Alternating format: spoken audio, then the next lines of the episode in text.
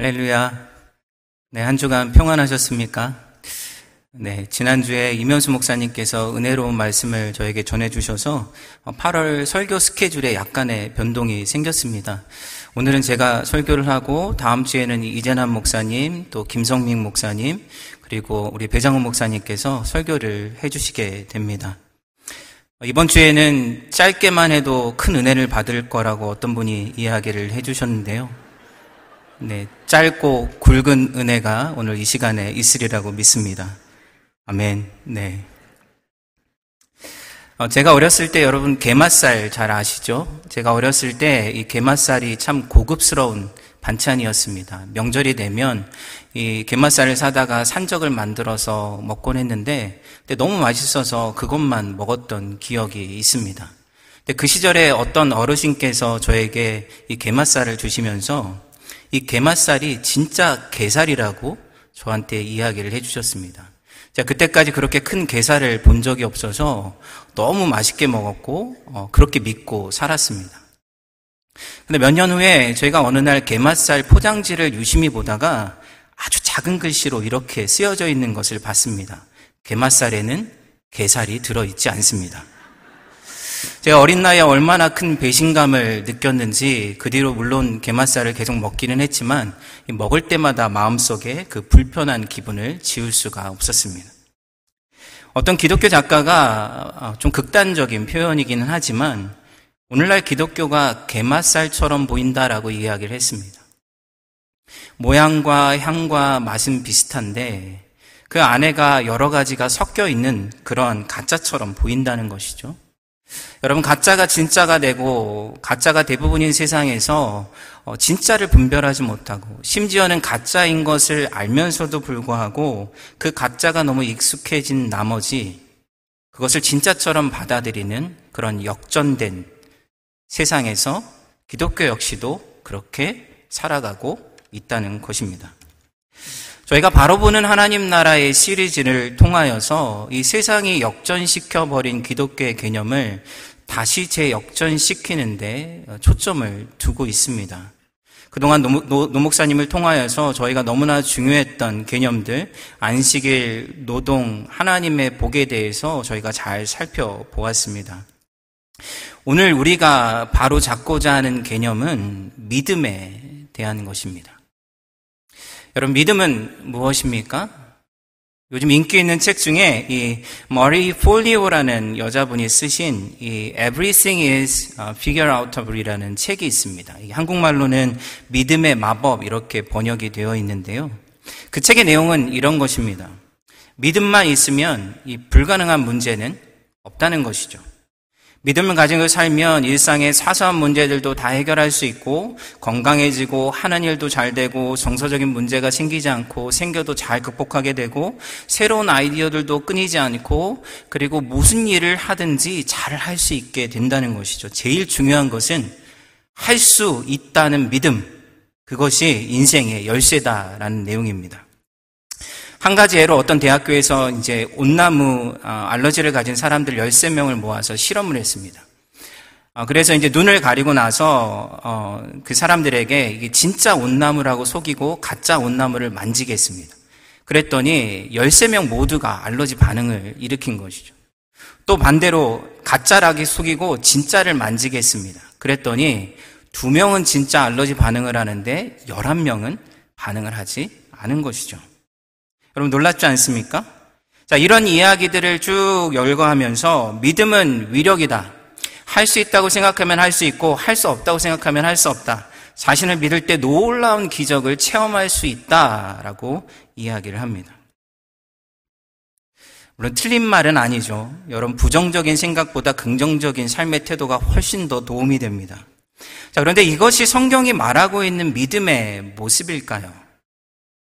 많은 분들과 이야기를 하다 보면 우리가 가지고 있는 믿음에 대해서 이 마리 폴리오가 이야기한 것과 같이 그런 비슷한 이야기를 하시는 분들을 종종 만나게 됩니다. 여러분 정말 믿기만 하면 모든 일이 다 이루어질까요? 성경에도 보면 그런 비슷한 생각들을 갖게 하는 구절들이 있습니다. 마태복음 17장을 보면 만일 너희에게 믿음이 겨자씨 하나만큼만 있어도 이 산에게 명하여 여기서 저기로 옮겨지라고 하면 옮겨질 것이요 너희가 못할 것이 없으리라. 여러분 겨자씨는 너무 작은 것이죠. 근데 우리말로 표현, 우리식으로 표현하면 이 눈꽃만큼, 이 눈꽃만한 것입니다. 그러니까 눈꽃만한 믿음이 있으면 우리는 산을 옮길 수 있다는 것이죠. 마가복음 9장을 보면 예수님이 말씀하십니다. 할 수 있거든이 무슨 말이냐? 믿는 자에게는 능치 못함이 없느니라. 자, 이 말은 믿기만 하면 무슨 일이든지 할 수 있고, 믿기만 하면 기적을 체험하고, 믿기만 하면 최고의 인생을 살 수 있다는 말처럼 들리지 않습니까? 그러면 이 앞에서 이야기했던 이 마리 폴리오가 한 이야기와 사실 별로 큰 차이를 저희가 느낄 수가 없습니다. 자, 그런데 여기서 이제 진짜 모순이 하나 발생을 하죠. 여러분, 눈꽃만큼의 믿음이 있으면 놀라운 기적을 체험할 수 있다고 하는데, 여러분은 그런 능력 있는 삶을 경험하며 살아가고 있습니까? 최고의 인생, 불가능을 가능케 하는 인생. 여러분, 그게 아니라면 우리에게는 눈꽃만큼의 믿음도 없는 것입니까? 이 애매하죠.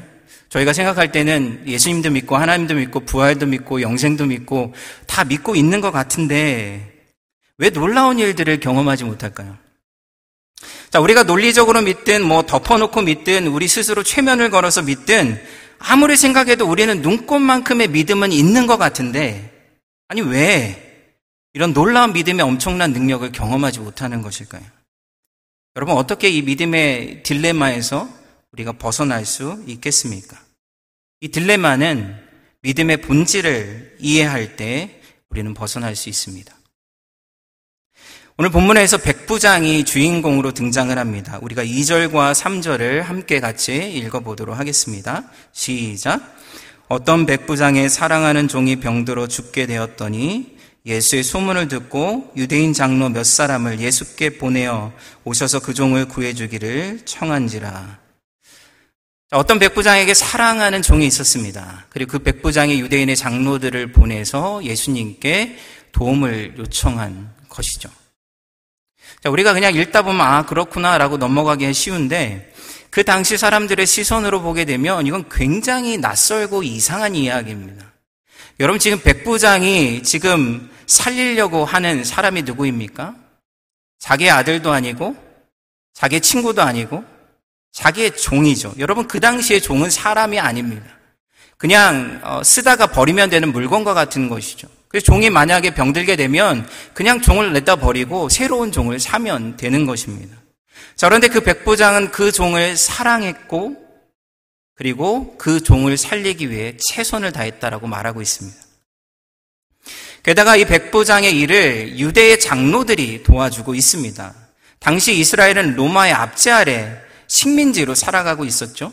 로마의 그 엄청난 압제와 폭력 아래 있었기 때문에 당연히 유대인들과 이 로마 병자들 사이에 그 사이가 좋을 리가 없습니다. 자, 그런데 그래서 그 당시에 신앙심이 깊었던 유대인들은 매일같이 기도하기를 하나님께서 이 로마를 심판하셔서 로마가 속히 멸망하기를 매일같이 기도했습니다. 자, 그런데 로마의 군인인 이 백부장을 위해서 유대의 장로들이 직접 나서서 예수님을 찾아온 것이죠. 이 장로들이 찾아와서 말하기를 4절과 5절입니다. 이에 그들이 예수께 나와 간절히 구하여 이르되 이 일을 하시는 것이 이 사람에게는 합당하니이다. 그가 우리 민족을 사랑하고 또한 우리를 위하여 회당을 지었나이다. 이 백부장은 정말 여러분 그 파도남입니다. 파도 파도 미담만 나오는 사람이죠. 백부장은 자기의 권력에 취해서 유대인들을 학대하지 않았습니다. 종을 사랑하듯이 유대인들을 사랑했죠. 게다가 뿐만 아니라 유대인들을 위해서 회당을 지어줬는데 이게 무슨 정치적으로 좋은 관계를 맺기 위해서 잘 보이려고 한 것이 아니라 이 백부장은 하나님을 믿는 경건한 사람이었기 때문에 그래서 자기의 돈을 들여서 회당을 지어준 것이죠. 그래서 유대의 장로들이 예수님께 찾아와서 이 사람의 요청을 들어주는 것이 합당합니다. 예수님이 유대의 랍비라면 이 사람의 말을 들어주는 것이 하나님의 뜻입니다. 라고 이야기를 하고 있는 것이죠. 자, 그런데 예수님은 이 사람이 좋은 사람이건, 뭐, 얼마나 많은 좋은 일을 했는지, 얼마나 경건한 사람, 경건한 사람인지 거기에 관심이 별로 없습니다. 그리고 전혀 다른 사실에 예수님이 깜짝 놀라시게 되는데요. 구절 말씀을 보게 되면 예수께서 들으시고 그를 놀랍게 여겨 돌이키사 따르는 무리들에게 이르시되 내가 너희에게 이르노니 이스라엘 중에서도 이만한 믿음은 만나보지 못하였노라. 이 백부장의 믿음을 보고 예수님이 깜짝 놀라신 것이죠. 아니, 제자들에게는 이 눈꽃만큼의 믿음을 좀 가져라라고 이야기를 했는데, 이스라엘 어디에서도 만나보지 못했던 그런 엄청난 믿음을 이 이방인 백부장에게서 발견하게 된 것입니다. 아니, 도대체 이 백부장의 믿음이 어떤 것이길래 예수님께서는 이렇게 놀라신 것일까요? 자, 이거 6절부터 저희가 8절까지 말씀을요, 우리 천천히 같이 한번 읽어보도록 하겠습니다. 시작. 예수께서 함께 가실새 이에 그 집이 멀지 아니하여 백부장의 벗들을 보내어 이르되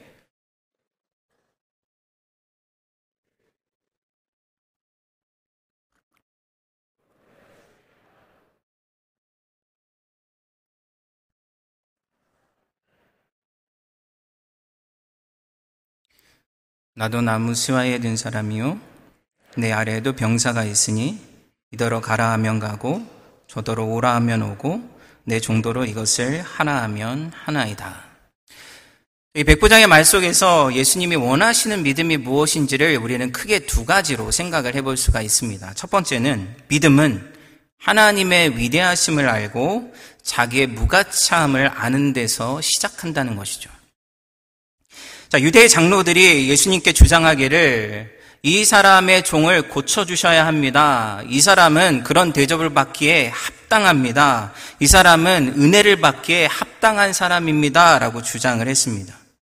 자, 그런데 정작 백부장은 예수님에게 말하기를 예수님, 저는 unworthy합니다. 저는 무가치합니다. 내 집에 들어오시는 것도 감당을 못하겠고, 내가 예수님을 만나러 가는 것조차 감당하지 못하겠습니다. 아니, 장로들은 이 사람은 은혜를 받을 만한 가치가 있습니다, 있습니다, 라고 주장을 했는데, 백부장은 두 번이나 오히려 자기는 아무런 가치가 없다고 고백을 하고 있는 것이죠. 여러분 놀랍지 않습니까? 백부장은 예수님을 만난 적이 없습니다. 그럼에도 불구하고 자신이 얼마나 예수님 앞에서 무가치한 존재인지를 깨닫고 고백하고 있는 것이죠. 자기의 무가치함을 안다는 것은 이 겸손한 태도, 겸손한 척을 한다고 되는 것은 아닙니다. 우리가 예수님께 나가서 겸손한 척을 하면서 아, 정말로 어, 저는 예수님을 정말 만나고 싶었습니다. 뭐 이렇게 이야기할 수도 있지만 예수님을 만날 수 없을 정도로 무가치하다고 생각하는 것은 하나님에 대한 지식이 없으면 불가능한 것이죠.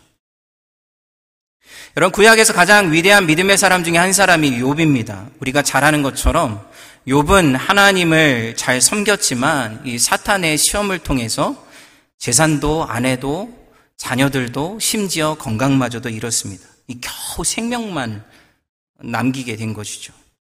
욥은 자신에게 왜 이런 일들이 일어났는지를 알 길이 없었습니다. 그래서 하나님에게 묻고 따지고 울면서 하나님을 찾았습니다. 여러분 욥기의 결말이 무엇입니까? 하나님이 욥에게 딱 나타나셨는데 하나님은 욥의 질문에 하나도 대답을 하시지 않습니다. 그리고는 하나님께서 얼마나 사랑으로 이 세상을 돌보고 계시는지 하나님의 주권이 하늘과 땅과 바다와 산과 온 세상 구석구석에 미치지 않는 곳이 없다는 것을 선포하십니다. 그러자 욥이 하나님 앞에 이렇게 대답하죠. 욥기 40장 4절 말씀입니다. 보소서 나는 비쳐나오니 무엇이라 주께 대답하리이까 손으로 내 입을 가릴 뿐이로소이다. 이 비천하다라는 히브리 단어는 카랄입니다. 근데 이것은 완전히 가치가 없는 무가치한 이런 뜻을 갖고 있습니다.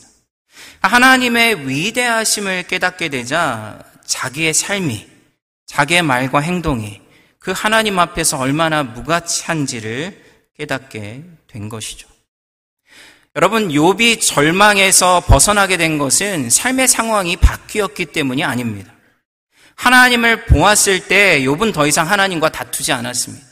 하나님을 보았을 때 욥은 비극적인 삶이 가져온 절망에서 벗어날 수 있었습니다. 하나님을 보았을 때 욥은 자기가 얼마나 무가치한지를 깨닫게 된 것이죠. 여러분 무가치한 것을 깨달았다는 것은 하나님의 자비와 은혜와 긍휼이 없이는 단 한순간도 살아갈 수 없다는 것을 진실로 고백하는 것입니다. 그래서 욥은 자기의 입을 가리고 그저 하나님의 위대하심을 바라보는 삶으로 변화가 된 것입니다. 여러분 예수님께서 백부장의 믿음을 보고 놀라신 이유가 무엇이냐면 백부장의 고백이 바로 욥의 고백과 같았기 때문입니다. 예수님을 본 적이 없음에도 불구하고 그분의 위대하심을 알았습니다. 그분의 위대하심을 아니까 자기가 원하는 대로 예수님을 조종하고 예수님을 이용하려고 했던 것이 얼마나 무가치한 것임을 깨달았기 때문인 것이죠. 그래서 자신은 은혜를 받을 만한 가치가 전혀 없지만 주님의 선하신 뜻을 따라서 종에게 은혜를 베풀어 주시기를 간청하는 것입니다. 여러분, 믿음의 고백은 하나님과 우리의 자리를 알 때 나오는 것입니다. 그리고 그것을 깨달을 때 비로소 우리는 하나님과 올바른 관계를 맺기 시작하는 것이죠.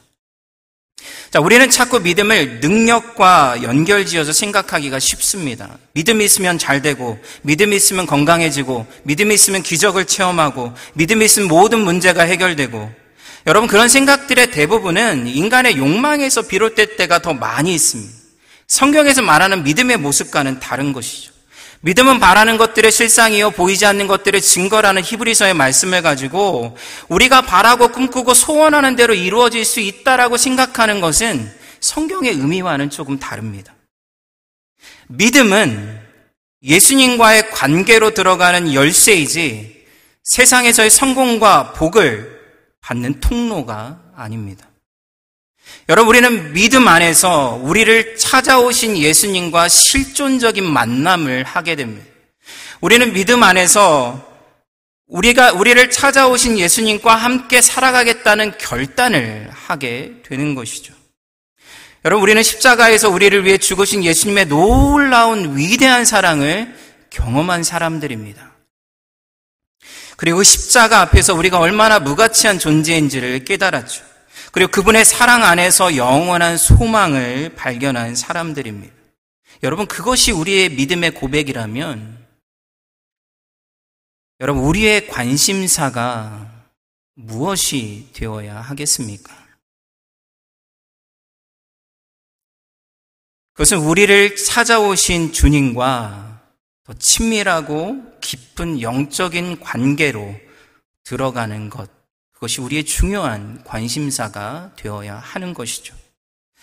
여러분, 그래서 믿음은 아주 자연스럽게 삶의 변화를 가져옵니다. 여러분, 혼자 살다가 결혼을 해서 둘이 같이 살게 되면 혼자 살 때와 똑같은 패턴으로 살아갈 수가 없습니다. 절대로 불가능합니다.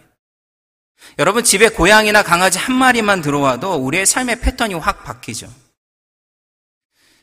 여러분 혹시 요즘에 그 고양이 울음, 울음소리를 번역해주는 앱이 나온 거 아십니까? 이게 저는 얼마나 확실한지는 잘 모르겠지만 이렇습니다. 제가 잘 흉내를 낼 수 있을지 모르겠는데 자 고양이가 야옹 야옹 이렇게 하이톤으로 울면 무엇을 뜻하는 것일까요? 그것은 무슨 뜻이냐면 뭔가를 강하게 원한다는 겁니다. 배고프다, 놀아달라, 화장실이 지저분하니까 치워달라 뭐 이런 의미를 갖고 있습니다. 근데 고양이가 약간 중저음으로 약간 뒤에를 내리면서 야옹, 야옹 이렇게 울면 어떤 뜻일까요? 만약에 여러분이 고양이에게 다가갔는데 고양이가 이렇게 쳐다보면서 야옹, 야옹 하면 이런 뜻입니다. 짜증나니까 가까이, 가까이 오지 마라. 여러분, 오늘부터 누군가 여러분을 짜증나게 만들면 그분에게 화를 내지 마시고 말을 할 필요가 없습니다. 그냥 야옹 하고 지나가시면 됩니다. 자, 물론 얼마나 정확한지는 모르겠습니다. 그런데 고양이 한 마리만 여러분의 삶에 들어와도 여러분의 삶의 패턴이 달라지고 소통하고 싶어지는 것이 너무나 당연한 거 아닙니까? 내 믿음을 통해서 예수님이 여러분의 삶에 들어오셨다면 여러분 우리의 삶이 얼마나 달라지게 될까요? 여러분, 믿음으로 이 자리에 예수님이 우리와 함께 하신다는 것을 우리가 믿음으로 안다면 우리의 예배가 어떻게 달라질까요? 여러분의 삶의 자리, 여러분의 직장과 그리고 여러분의 가정과 여러분이 살아가는 자리에 예수님이 계시다는 것을 안다면 여러분이 어떻게 살아가게 되시겠습니까? 여러분 믿음이라는 것은 우리의 삶의 모든 감각을 깨워서 예수님의 임재를 경험하는 것이죠. 그분을 인식하는 만큼 삶이 변화됩니다. 여러분 그분을 인식하는 만큼 삶이 거룩해지죠.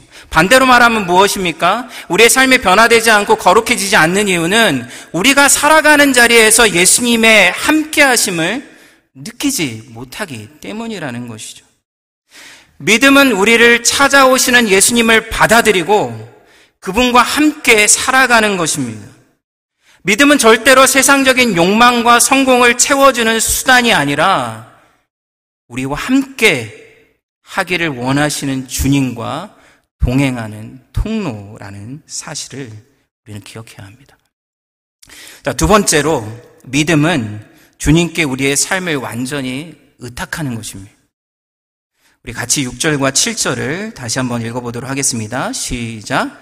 예수께서 함께 가실 새 이에 그 집이 멀지 아니하여 백부장이 벗들을 보내어 이르되 주여 수고하시지 마옵소서 내 집에 들어오심을 나는 감당하지 못하겠나이다. 그러므로 내가 죽게 나아가기도 감당하지 못할 줄을 알았나이다. 자, 백부장은 예수님을 부를 때 주여 이 헬라어로 큐리오스라고 부르고 있습니다.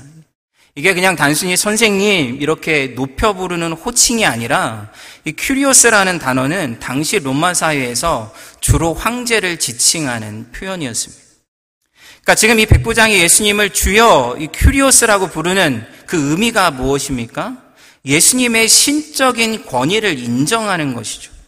당시에 온 세상을 호령하던 황제보다도 더 높은 권위를 가지신 분임을 인정하면서 이야기를 하고 있다는 것입니다.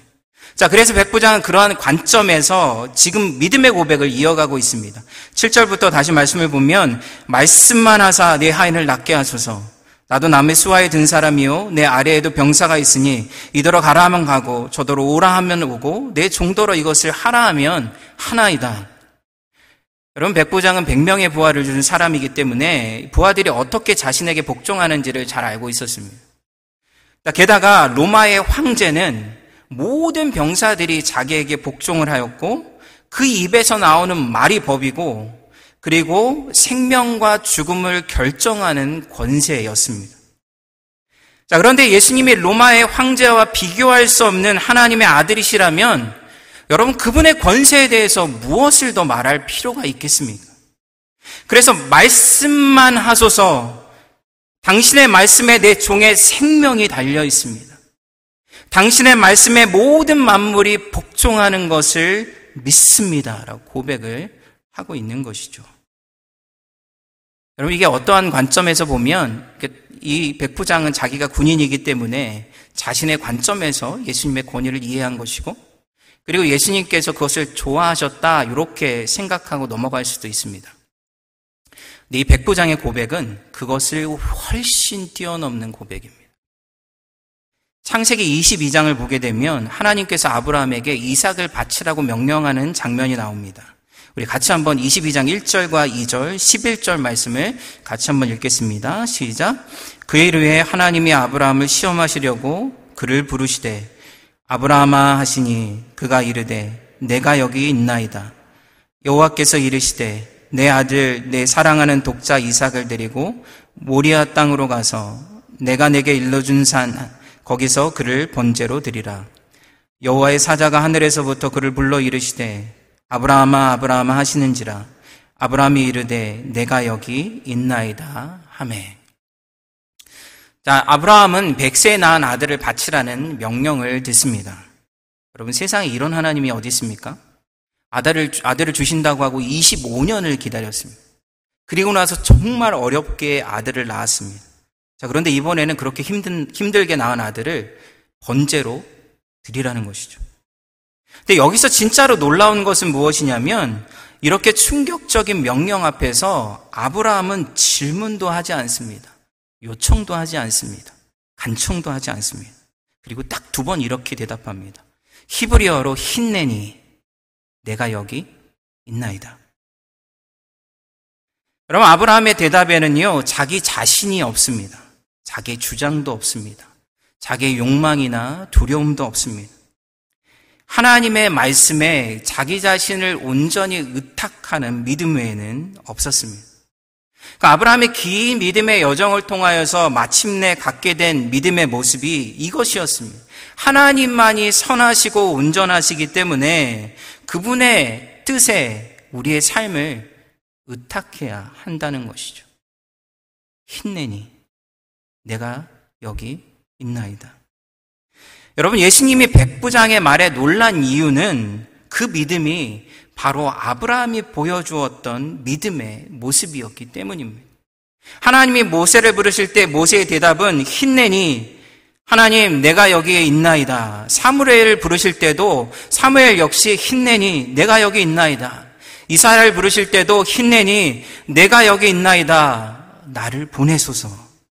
여러분 구약의 위대한 믿음의 선조들이 보여주었던 그 온전한 믿음, 자기의 삶을 온전히 의탁한 믿음, 자기는 없고 하나님만이 존재하는 그 믿음을 이 이방인 백부장 안에서 예수님이 발견하게 된 것이죠. 여러분, 믿음은 무엇입니까?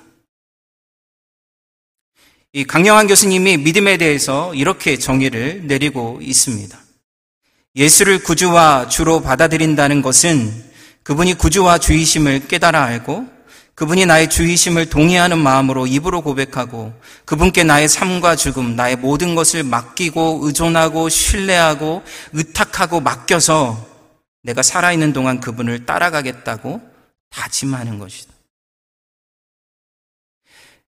여러분, 우리는 믿음을 찾고 능력이나 결과로 치환해서 생각하는 경향이 있습니다. 그렇게 생각하면 믿음의 본질을 왜곡하게 되기가 쉽습니다. 믿음은 하나님과의 관계 속으로 들어가는 것이고 그 관계 안에서 우리의 삶을 의탁하는 것이죠.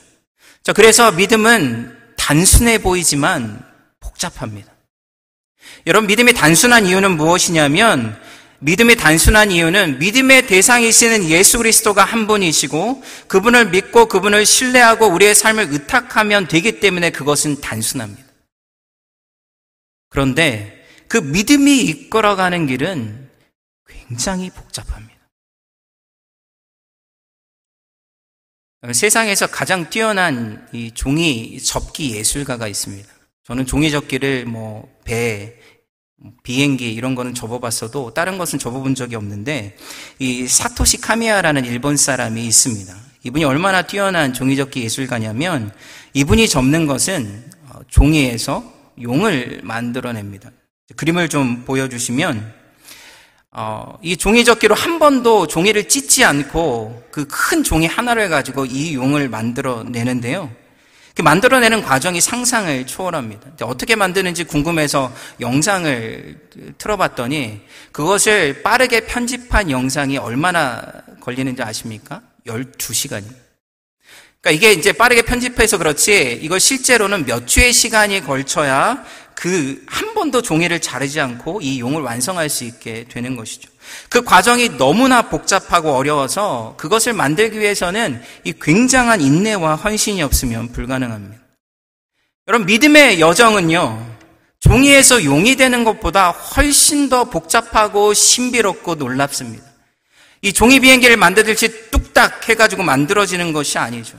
하나님이 우리를 인도하시는 길은 우리의 이해를 뛰어넘고 우리의 생각을 뛰어넘고 우리의 눈으로 볼 수 없는 그런 길들로 하나님이 우리를 인도하시는 것이죠. 그래서 허다한 구름과 같은 믿음의 선조들이 믿음의 길을 가면서 수많은 절망들을 경험했습니다. 여러분, 믿음이 없어서 고난이 찾아오고 믿음이 없어서 질병과 실패를 경험하게 되는 것이 아닙니다. 여러분, 믿음의 여정 가운데 우리가 고난과 어려움을 경험하게 되는 이유는 무엇이냐면 우리가 높은 자리에 있을 때도 주님이 우리를 붙드시는 것을 경험하게 되고 우리가 낮은 자리에 있을 때도 주님이 우리를 인도하심을 경험할 수 있도록 하나님이 우리를 이끌어 가시기 때문이라는 것이죠. 그래서 이렇게 복잡하고 긴 믿음의 여정에서 여러분 주님이 기뻐하시는 믿음은 인생의 모든 고난을 패스하는 믿음이 아니라 그 과정 가운데서 우리 자신을 온전히 주님께 의탁하는 믿음입니다. 여러분, 주님께 우리의 삶을 의탁한다는 것이 무엇인지 느낄 수 있는 좋은 방법이 하나 있습니다. 이 시간 한번 잠깐만 좀 눈을 감아보도록 하겠습니다. 자, 저희가 지금 알 수 없는 바이러스로 인해서 우리의 시력을 잃었습니다. 자, 그렇게 생각해 보겠습니다. 이제 예배가 끝나면 앞을 보지 못한 채로 걸어 나가야 하고 주차장으로 가서 차를 찾아야 합니다. 여러분, 차를 찾아도 어떻게 집에까지 갈 수 있을까요? 여러분, 집은 고사하고 어떻게 주차장까지 갈 수 있을까요? 여기서 지금 나가는 수많은 장애물들을 여러분 어떻게 넘어가시겠습니까? 지금 바로 옆에 여러분 예수님이 계십니다. 그 손을 붙잡으시겠습니까? 붙잡지 않으시겠습니까? 혹시라도 놓칠까봐 그 손을 꽉 붙잡을 것입니다. 그분의 목소리가 들려올 때 말할 수 없는 평안이 몰려올 것입니다. 그리고 우리는 안전하게 집으로 돌아갈 수 있다는 것을 소망하게 될 것입니다. 이제 눈을 뜨겠습니다. 여러분, 이 느낌, 이 어둠으로 가득한 세상에서 우리의 삶을 하나님께 의탁하며 살아가는 것이 바로 이 느낌입니다. 온몸의 감각을 사용해서 우리는 그분의 말씀을 들어야 하고 그분의 손길을 붙잡아야 하는 것이죠. 그분을 놓치면 우리는 끝입니다. 여러분, 그런데 그분의 손길을 한 번이라도 붙잡아 본 사람은 느낄 수 있는 것이 무엇입니까? 우리가 그분의 손을 붙잡으면 그분의 손이 너무 강해서 절대로 우리가 놓침을 당하지 않는다는 사실이죠. 그분의 손을 꼭 붙잡고 그분의 말씀을 간절히 사모하며 살아가는 것이 믿음의 길이자 능력이 되는 것입니다. 결론을 내리도록 하겠습니다. 자, 우리는 시편 23편을 참 좋아합니다. 여호와는 나의 목자시니 내게 부족함이 없으리로다. 이 부족함이 없는 삶, 이 푸른 초장과 풀밭을 거니는 삶, 여호와의 선하심과 인자하심이 가득한 삶. 이런 삶을 살아가기를 우리는 반절히 바라고 기대하지 않습니까?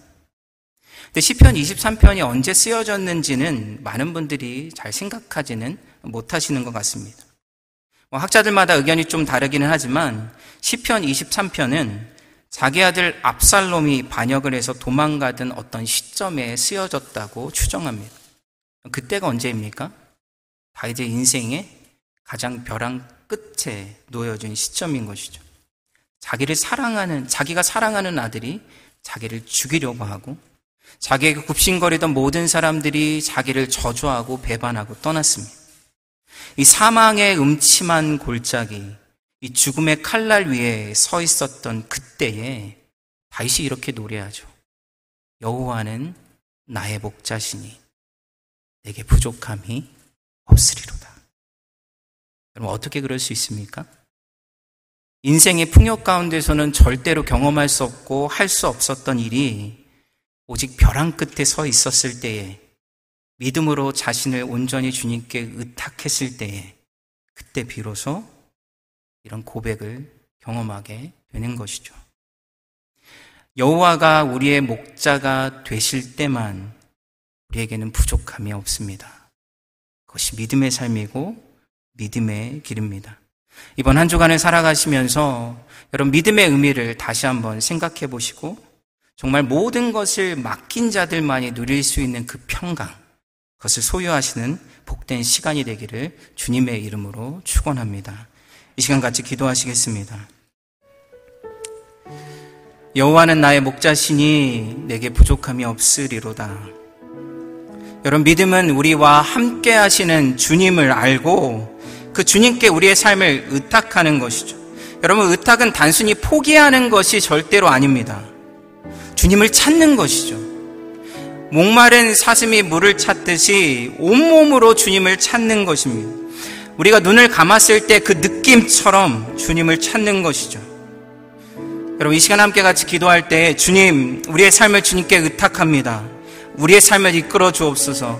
이 어렵고 힘들고 이 어둠으로 가득한 세상 가운데 우리가 살아갈 수 있는 길은 주님밖에는 없습니다. 주님을 온전히 의탁하는 삶이 될 수 있도록 좀 우리와 함께하여 주옵소서. 우리 함께 같이 기도하며 나아가겠습니다. 하나님 아버지 은혜와 사랑을 감사합니다. 아버지 하나님 우리의 삶의 목자 되신 주님을 찬양합니다. 아버지 하나님 우리가 살아갈 수 있는 유일한 소망은 우리 주님밖에는 없습니다. 주여 우리의 믿음 없음을 붙들어 주시고 함께 하시는 주님을 바라보며 나아갈 수 있도록 하나님 우리를 붙들어 주시옵소서. 아버지 하나님 이 세상 가운데 우리는 많은 것들을 찾습니다. 하나님 우리가 살 수 있는 방법들을 찾습니다. 아버지 하나님 많은 사람들에게 도움의 손길을 요청합니다. 그러나 정작 우리와 함께 하시는 주님을 바라보지 못하고 아버지 하나님 우리가 믿음 없는 자가 되어 아버지 하나님 세상에 표리하는 배와 같이 아버지 하나님 흔들리는 삶을 살아갈 때가 얼마나 많이 있는지 우리와 함께 하시는 주님을 바라보기 원합니다. 하나님 우리를 붙드시는 주님의 손길을 붙들고 나아가길 원합니다.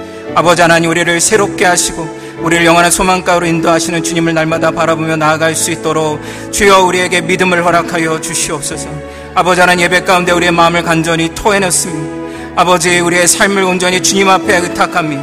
아버지 하나님 더 이상 우리 세상에 소망이 없음을 고백하기 원합니다. 주여 우리는 무가치합니다. 아무런 소망이 없습니다. 주님의 은혜를 받기에 합당치 않습니다. 그러나 주여 우리에게 자비를 베푸셔서 주의 선하신 은혜를 베푸셔서 우리가 이 세상 가운데 주님의 인도하심을 받아 살아갈 수 있도록 하나님 우리와 함께하여 주시기를 주님 간절히 간구하며 나아갑니다. 우리 존경하신 나의 주 하나님 우리 이 시간 함께 찬양하는 시간 갖도록 하겠습니다.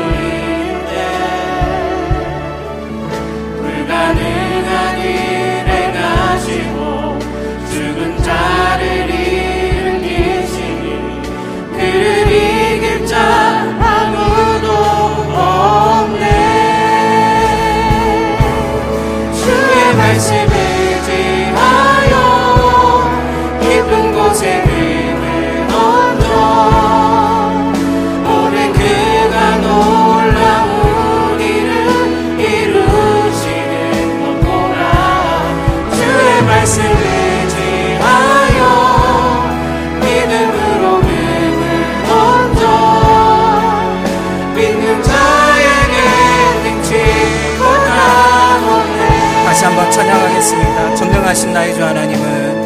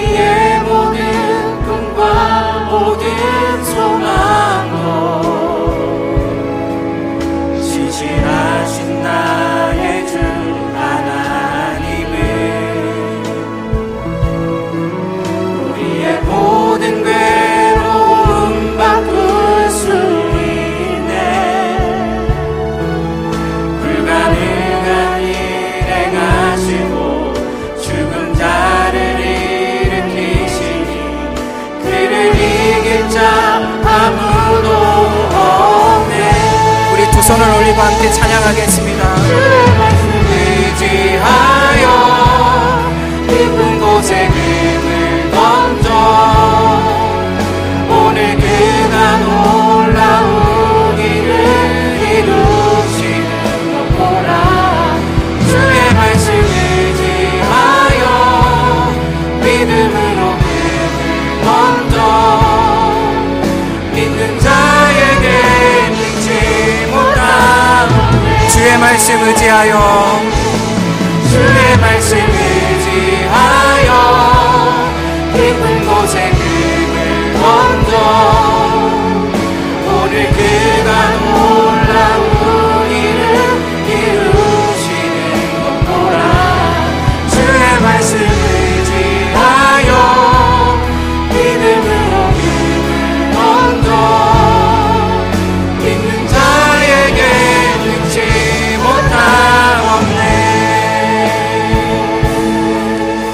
시간 한 번 더 같이 기도하겠습니다.